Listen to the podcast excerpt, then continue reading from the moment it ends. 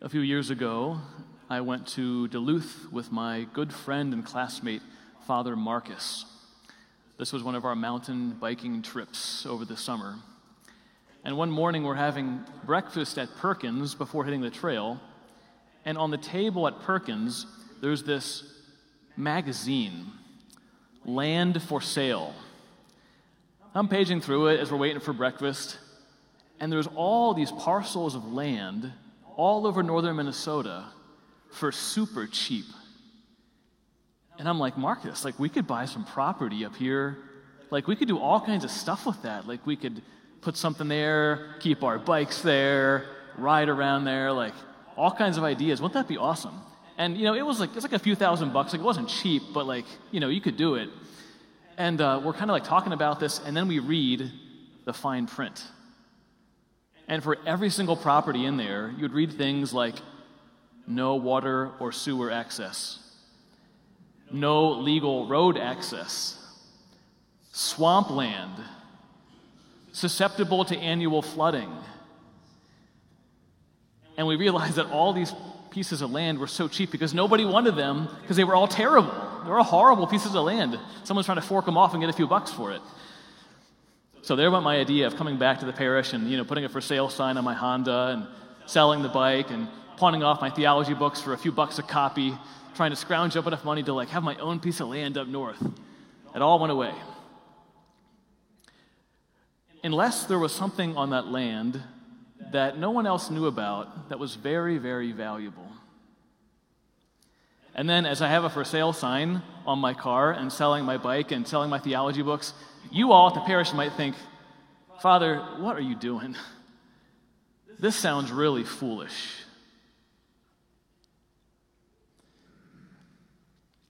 This final session of our homily series about evangelization is all about this treasure hidden in the field. The last seven weeks, we've been talking about evangelization. We started with Jesus saying, The harvest is abundant, and the laborers are few. And we know that you and I are the laborers, the workers that God wants to bring in the harvest, to bring in God's sons and daughters into his kingdom, to bring them back home. That time is now, and those people are us. We're called to be people that evangelize and a parish that evangelizes. In the gospel today, Jesus talks about someone who finds a treasure in a field very unexpectedly and then goes and sells everything to buy that plot of land. The person who would do that must have seemed pretty foolish to others. You're buying swampland up north? Why? It's worthless. What are you doing? What's this all about? That's so foolish.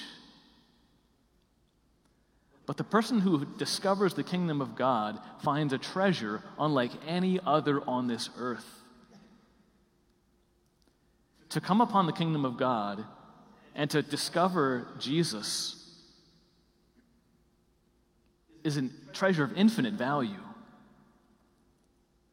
The kingdom of God is the life of perfect freedom and joy that the Father wants for all of us. And it's a free gift. It's a free gift, but at the same time, it requires that we be ready to give up everything for. Jesus asks us to be his disciples by giving up everything to follow him. And that's what happened to the first apostles who were called by the seashore Peter, James, and John, and Andrew. The last line of Luke 5 says, And they left everything and followed him. They had discovered something so incredible that they could get up and leave and look very, very foolish to other people. The kingdom of God is a prize of infinite value. As we conclude this homily series, what I exhort you to, brothers and sisters, both this week and for the rest of your life, in order to be an evangelist for Jesus, is this become a fool for Christ. Become a fool for Christ. St. Paul writes to the Corinthians and he says, Do not deceive yourselves. If any of you think you are wise by the standards of this world, you, shall, you should become fools so that you may become wise. And then he says, Christ is the power of God and the wisdom of God. For the foolishness of God is wiser than human wisdom, and the weakness of God is stronger than human strength.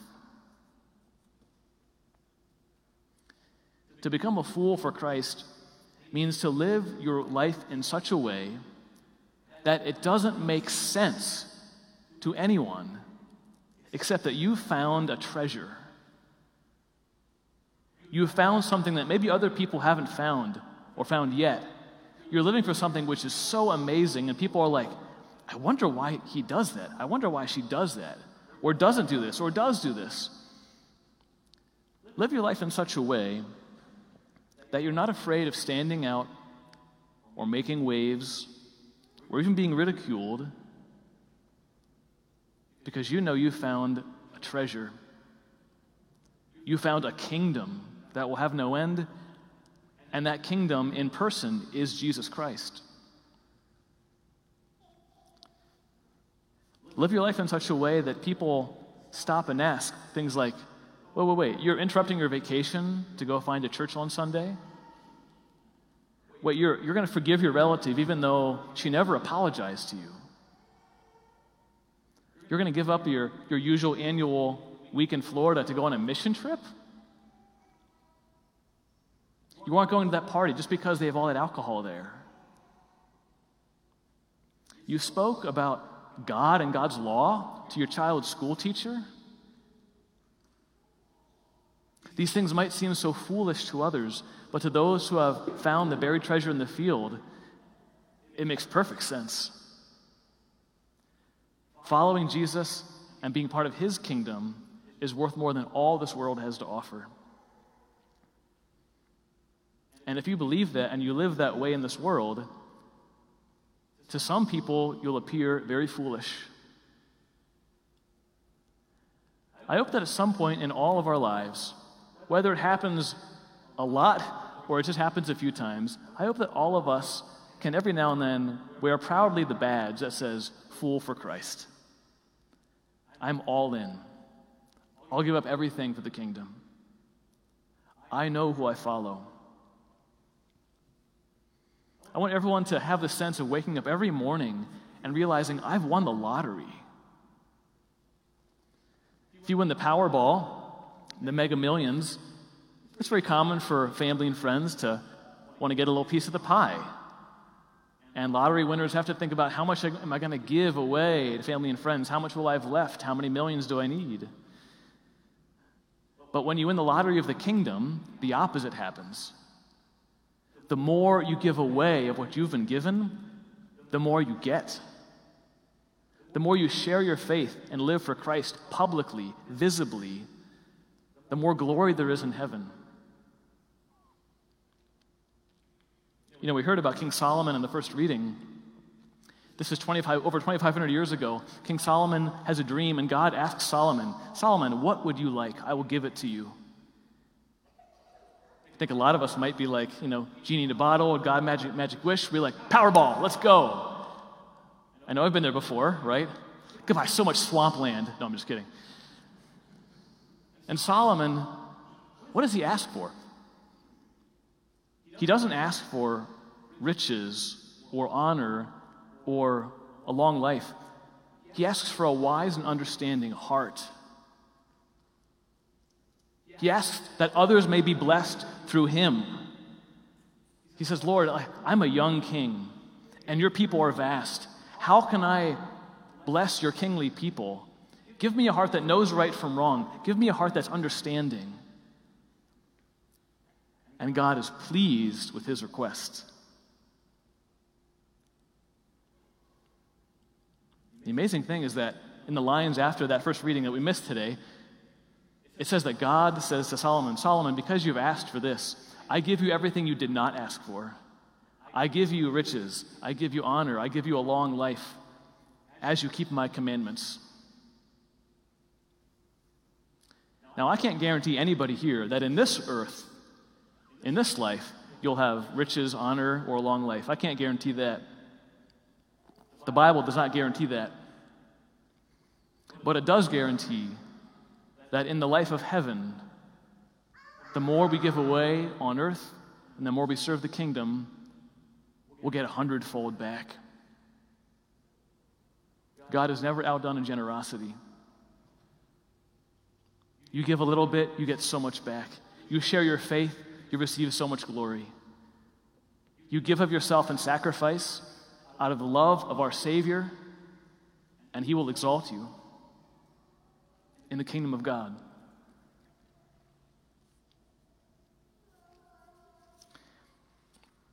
Brothers and sisters, we have this confidence only because of what God has done for us and what we know to be true. What's been handed on to us by the apostles, by the shepherds of the church, by the saints, by the holy ones, down to our age, down to Roseville in 2023. We have this confidence that we can be fools for Christ and bring in the harvest because of the good news. What is that good news? The good news, friends, begins with God in the beginning of time creating you sheerly out of love. He made you only so that you would enjoy His infinite happiness and joy without end. That's why you exist. And in the beginning, we know that our first parents and we ourselves have disobeyed God and turned away from that gift and chosen our own selves and our own plans. And we continue to hurt one another and to offend God. We were captured by an enemy who sought to destroy us and wipe out the image and likeness of God from the earth, the evil one. Your destiny was an unending torment of agony and darkness and death. All of us were consigned to that. But God, in His loving kindness and mercy, chose to send His Son in the flesh, like us in all things but sin. He lived a human life and called disciples Himself to establish His kingdom of light in the midst of the kingdom of darkness. And this Jesus Christ bled for us was mocked for us, spat upon for us, trampled on, and crucified on a cross. He poured out his life for us, even though he was totally innocent. He could have called upon his Father to send legions of angels to destroy his executioners and to wipe us out. But he chose to suffer in love for you, that you might live again. And on the third day, God raised his son from the grave. Jesus trampled death by death and rose again victorious. He showed himself to his disciples. He ascended to the Father and sits at his right hand, and he poured out his Holy Spirit upon the church until the end of time, that you and I could know Jesus here and now, that we could have a life changing relationship with Jesus and not be slaves to our sins and our passions and the world and the devil. He gave us the down payment of what eternal life will feel like when He gave His Spirit. He rescued us. And now He waits for your response and my response each day. God asks us to trust in Jesus, to be part of this kingdom and to be his coworkers who bring in the harvest. Every single day of our lives is a single invitation from God to joy, a love letter from the divine seeking our eyes, a marriage proposal where God is on bended knee asking if we will unite with him and share our lives with him.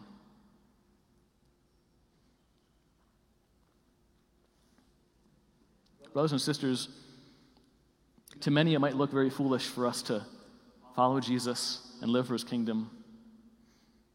But all we can do is point to the imitation of our Savior and, and see, in one sense, how foolish it was for God to go through all this for me. How foolish it looks for God to spend all this energy and all this time and all of history in order to come and find me and rescue me. The fact is, to God, to Jesus, you are the buried treasure. You are the pearls. You are the priceless beloveds he's been seeking, and he's found us. Brothers and sisters, people in love will do often unreasonable, wild, crazy things for those they love. That's what God has done for us. Let's be fools for Christ because he has loved us with love beyond all telling, and we love him with a love that will never end.